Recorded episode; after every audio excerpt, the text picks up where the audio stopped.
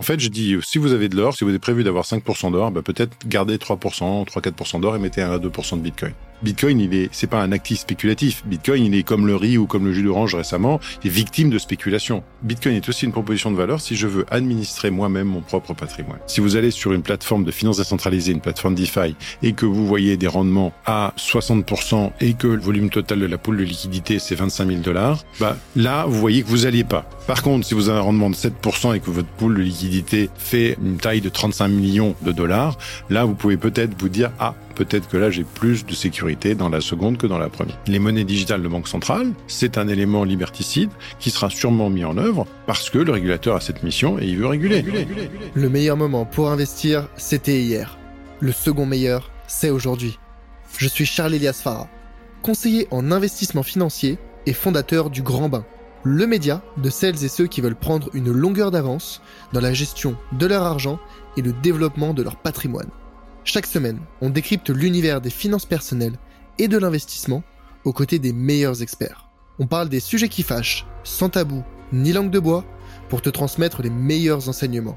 À la fin de chaque épisode, tu repars avec un plan d'action à mettre en place le jour même à la lumière de l'actualité avec un seul but, te constituer le patrimoine de tes rêves et atteindre la liberté financière.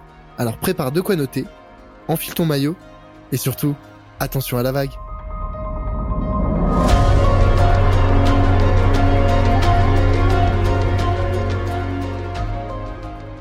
Est-ce que, alors là, ça sort un petit peu du sujet euh, de l'investissement, mais j'avais vu que, euh, notamment dans les pays en développement, l'accès au Web3 ou en tout cas euh, aux crypto-monnaies permettrait de sauter finalement l'étape de bancarisation pour énormément de pays. Qu'est-ce que tu en penses? Alors en fait, ce que j'en pense, c'est qu'en 2019, lors de la dernière intervention qu'on a fait, en 2019, Bordeaux FinTech s'appelait FinTech Summit, et Bradley Leimer, qui était un garçon, un Californien spécialiste de tout ce qui était fintech, nous expliquait que pendant les cinq années précédentes, les fintech avaient bancarisé euh, cinq fois ou six fois plus de population que les banques classiques. Dans quelle région? Tout ce qui était euh, l'Inde, enfin l'Inde, les pays africains, l'Amérique du Sud, ainsi de suite. Et c'était des, je ne veux pas dire de bêtises, je ne pas le montant, mais c'était assez impressionnant. Pour moi, le, la blockchain, enfin Bitcoin et la blockchain, mais plutôt Bitcoin, c'est l'étape d'après qui justement permet d'éviter euh, toute la problématique de la bancarisation avec toute la corruption. Parce que quand on entend nos amis africains de différents pays nous parler de la corruption bancaire dans leur pays, effectivement, on se dit si on pouvait éviter ce genre de problème, ça serait mieux.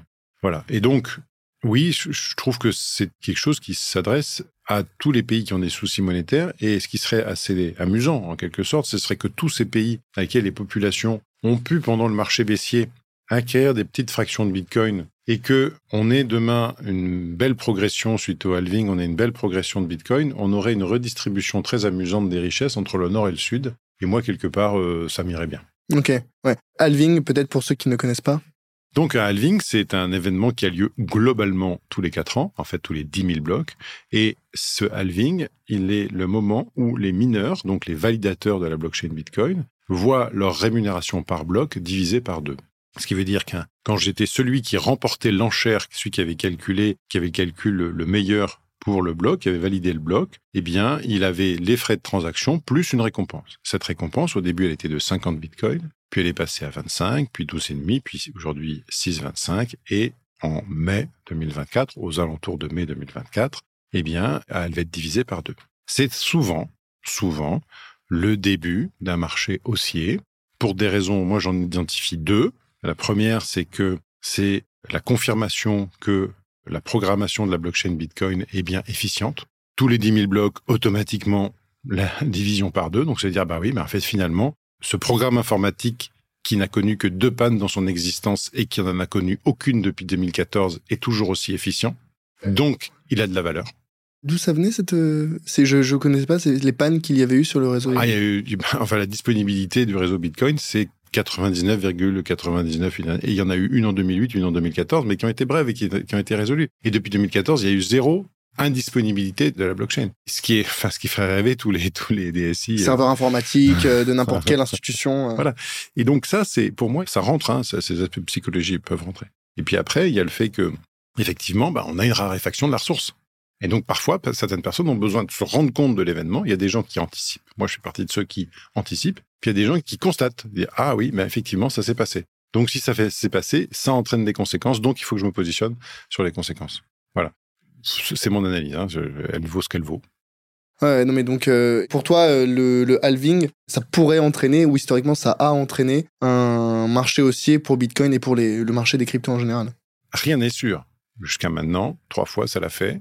Est-ce que ça le fera une quatrième fois? Peut-être. Est-ce que ça sera aussi puissant? Peut-être pas. Mais en tout cas, je trouve qu'il y a des raisons pour lesquelles ça le fait. Et ce que l'on voit aujourd'hui dans le positionnement euh, d'un certain nombre d'investisseurs sur Bitcoin aurait tendance à confirmer cela. On verra, on verra. En tout cas, si on va sur Bitcoin, on, peut jouer du court terme.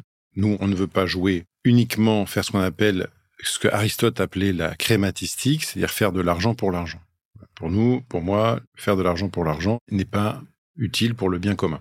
Et Bitcoin, pour moi, est un commun. C'est un actif qui est accessible à tout le monde, qu'on soit blanc, noir, rouge, qu'on soit petit, grand, malade, en bonne santé, euh, qu'on soit un homme, une femme, un enfant, enfin un enfant, un, adolescent, qu'on soit pauvre, qu'on soit riche. On peut acheter à partir de 10 euros aujourd'hui. Voilà. Et donc, euh, pour moi, c'est un commun. Et donc, pour revenir sur cette problématique-là, pour moi, Bitcoin est un, placement d'épargne. Un placement d'épargne moyen, long terme. C'est un élément spécularé. Anticiper, c'est spécularé. Prévoir, prévoir exactement en latin. Donc oui, c'est un côté toujours spéculatif, mais pas pour le jour le jour, mais plutôt pour anticiper quoi Eh bien, quoi La perte de valeur de la monnaie. Je vous rappelle que en 1971, quand Nixon dit que le dollar c'est leur monnaie et c'est votre problème, hein, il dit ça aux autres, puisqu'il arrête la convertibilité. Bon, on savait qu'on l'avait plus depuis quelques mois déjà. Eh bien, 20 dollars, c'était une once d'or.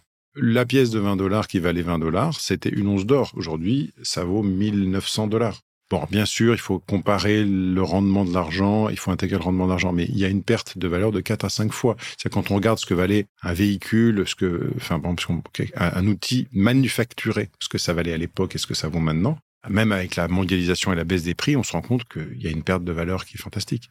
Une difficulté majeure quand on parle, par exemple, de conserver de l'or chez soi, c'est justement le sujet de la sécurité, de la conservation. L'intérêt de Bitcoin, c'est notamment d'être dématérialisé. Et on a plusieurs façons de conserver du Bitcoin. Ça peut être sur des plateformes centralisées, ça peut être sur des wallets, donc des clés, pour faire simple, des clés euh, non connectées à Internet. Toi, quand vous en parlez dans le cabinet, quand vous en proposez à vos clients, en tout cas des conseils, quelle est la bonne façon, selon toi, pour euh, investir aujourd'hui euh, sur Bitcoin déjà sur toutes les cryptos, ce qu'on demande, c'est que nos clients possèdent euh, leurs clés privées. C'est-à-dire que, selon le bon acronyme anglais, not your keys, not your coin.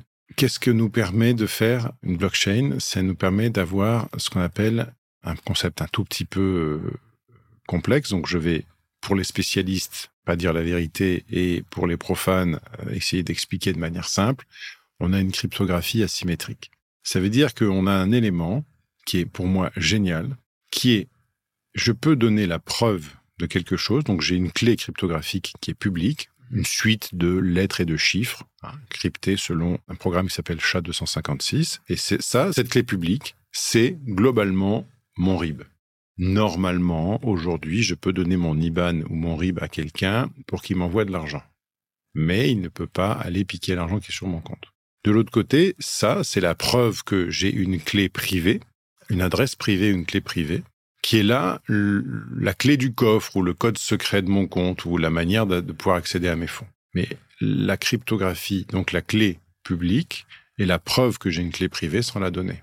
Mhm. Donc la clé publique, c'est finalement mon identifiant en ligne, l'identifiant de mon portefeuille. Exactement. Et donc, ce qui me permet, en donnant mon identifiant public, de récupérer de manière privée mes actifs. Nous pensons que quand on va sur une plateforme, aujourd'hui celle qui reste, la grosse qui reste et qui a encore euh, quelques soucis, mais la grosse qui reste c'est Binance, quand on achète et qu'on laisse ses actifs sur Binance ou d'autres, eh bien la clé privée, c'est pas nous qui l'avons, c'est Binance, en quelque sorte. Donc on a, comme à la banque, une ligne qui nous dit vous possédez ceci, mais je dois faire confiance à la banque parce que je ne suis pas du tout sûr de le posséder véritablement. Alors que quand j'ai euh, mes clés privées moi-même et je les détiens effectivement sur un petit portefeuille qu'on appelle Cold Wallet, qui est un portefeuille privé. Alors en France, on a un des leaders mondiaux qui s'appelle Ledger, autant euh, faire appel à eux. Eh bien, j'ai la capacité d'avoir moi-même, et notamment sur un NanoS, moi-même et seulement moi-même, accès à mes cryptos. Accès en quelque sorte au verrou, parce que mes cryptos, elles sont pas sur ma clé. Techniquement, c'est un peu plus compliqué que ça. Mais en tout cas, on ne peut plus les bouger. On ne peut plus les bouger sans ma clé. C'est pour cela qu'il faut apprendre, et l'appropriation dont je parlais tout à l'heure, il faut apprendre des nouvelles choses pour être capable de retrouver ces cryptos quand on en a besoin. Donc là, ça fait partie de la formation. Mhm. Oui, donc pour résumer, on peut acheter, parce que pour acheter, il faut bien acheter un endroit. C'est généralement en ligne, sur des plateformes qu'on appelle des exchanges. Et sur ces plateformes, on peut soit laisser les cryptos qu'on a achetés sur la plateforme en question, exemple Binance, qui est chinois pour rappeler, ou on peut sortir les crypto-monnaies de la plateforme pour les mettre soit il y a des portefeuilles personnels en ligne, soit des portefeuilles personnels qu'on appelle cold, froid en français, euh, parce qu'ils ne sont tout simplement pas connectés à Internet. Voilà, on a des acteurs français, on peut acheter ces cryptos chez Pemium ou chez d'autres, par exemple. Et effectivement, euh, après, on, les transfère euh, sur, enfin, on, on, les bloque avec sa clé privée. Et on a des systèmes, nous, on essaie d'automatiser tout ça. Vous avez un, acteur français qui est basé à Biarritz, Stackinsat. Eh bien, lui, qui, vous, quand vous vous achetez les choses, eh bien, directement, c'est euh, euh, sécurisé par votre clé privée. Bon, bah, nous, aujourd'hui, on a fait en sorte que quand nos clients vont acheter de l'Ether, du Matic, euh, parce qu'ils veulent s'amuser, diversifier un petit peu sur des blockchains d'infrastructure en plus de Bitcoin, bah, ça se passe de la même manière. Le virement arrive par exemple lundi matin. Moi, typiquement personnellement, moi le lundi matin, j'ai ma société qui achète pour 200 euros de Bitcoin j'ai un accusé de réception de la plateforme qui récupère les cryptos et j'ai un message euh, en suivant qui dit voilà, on a envoyé sur votre adresse la somme correspondant au Bitcoin que vous avez acheté, tout simplement. Ah, donc on peut faire des virements vers un cold wallet alors, on fait un virement vers un, exchange et l'exchange livre sur le cold wallet. Ah, d'accord, ok. Je pensais qu'on avait besoin de brancher sa clé directement et ensuite. Euh, oui, normalement, on fait ça, mais euh, on peut aussi l'automatiser. Ça a été le but de l'automatiser ou de travailler avec des gens qui savaient l'automatiser. Donc, nous, on a fait en sorte que ça soit automatisé pour le client pour que le client se concentre sur des tâches à plus forte valeur ajoutée. Ouais, ouais très clairement. Oui, parce que le but, c'est pas d'y passer euh, non plus sa, ses journées. Et toi, tu me dis que des personnes de 70 ans euh, sont capables euh, ou ont été capables de comprendre comment faire ce petite manipulation. Donc finalement, c'est accessible à tous. en fait, ça va dépendre de l'énergie qu'on veut y mettre et de la curiosité qu'on veut bien y mettre. C'est-à-dire qu'il y a des gens de 40 ans qui, eux, sont complètement largués. C'est la question d'appropriation, c'est la question de l'énergie qu'on veut consacrer à apprendre des choses. Il y a des gens qui sont éminemment curieux tout le temps. Et puis il y a des gens qui ont cessé d'être curieux. Et bien, la curiosité, c'est un synonyme de jeunesse, pour moi. Voilà. Quand on est curieux et émerveillé, quel que soit son âge, on est jeune. L'émerveillement, la curiosité, pour moi, c'est deux qualités qui sont synonymes de jeunesse. Et donc, euh, trouver des gens qui, à 30 ans, sont ni curieux ni émerveillés, bon, ça me pose quelquefois, parfois des soucis. Mais enfin, par contre, ils trouvent euh, la possibilité de déverser leur bile sur les réseaux sociaux. Bon, je sais pas si ça les rend plus heureux. En tout cas, aujourd'hui, nous, ce qui nous importe, c'est ça. C'est qu'il y ait cette euh, curiosité. S'il y a cette curiosité, il n'y a pas de souci, on trouve. Je ne sais plus quel penseur chinois disait là où il y a une volonté, il y a un chemin. Oui, ben voilà, ici, une volonté, on trouve toujours une possibilité. Je dis pas que c'est, voilà, il y a une petite partie de dépenses d'énergie à faire, de curiosité intellectuelle. Oui, mais comme tout, si on veut bien le faire, parce qu'il y a aussi la méthode euh, simpliste qui est d'acheter sur une plateforme d'exchange et de laisser sur la plateforme d'exchange. Ou demain, des produits, d'acheter des produits chez Pierre-Paul ou Jacques. Chez qui, c'est-à-dire? Eh bien, par exemple, on peut aujourd'hui dire je veux acheter un panier de crypto ou je veux acheter un produit qui me fait de la trésor à base de crypto.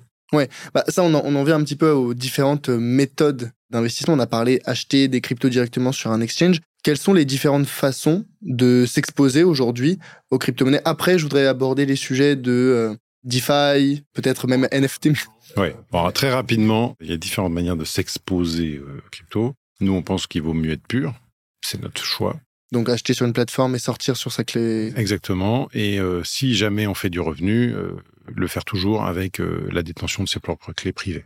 Je ne vais pas aller déléguer l'ensemble de mes cryptos. Je peux déléguer mes cryptos, mais à partir du moment où j'ai toujours la possibilité de contrôler le déplacement de mes, cryptos actifs. Ça laisse des contraintes en plus, mais on se rend compte que bah, ceux qui veulent les résoudre les résolvent.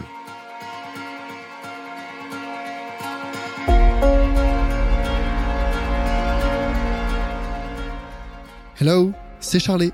Ce que tu viens d'écouter est un extrait de l'épisode complet que j'ai enregistré avec mon invité. Donc, si tu veux écouter la totalité de l'échange, tu peux dès maintenant le retrouver sur ta plateforme d'écoute préférée. Au passage, pense à mettre 5 étoiles au podcast s'il te plaît. Ça compte énormément pour moi et ça m'aide à développer le podcast. Je te remercie d'avance et te dis à très vite pour un prochain épisode. A plus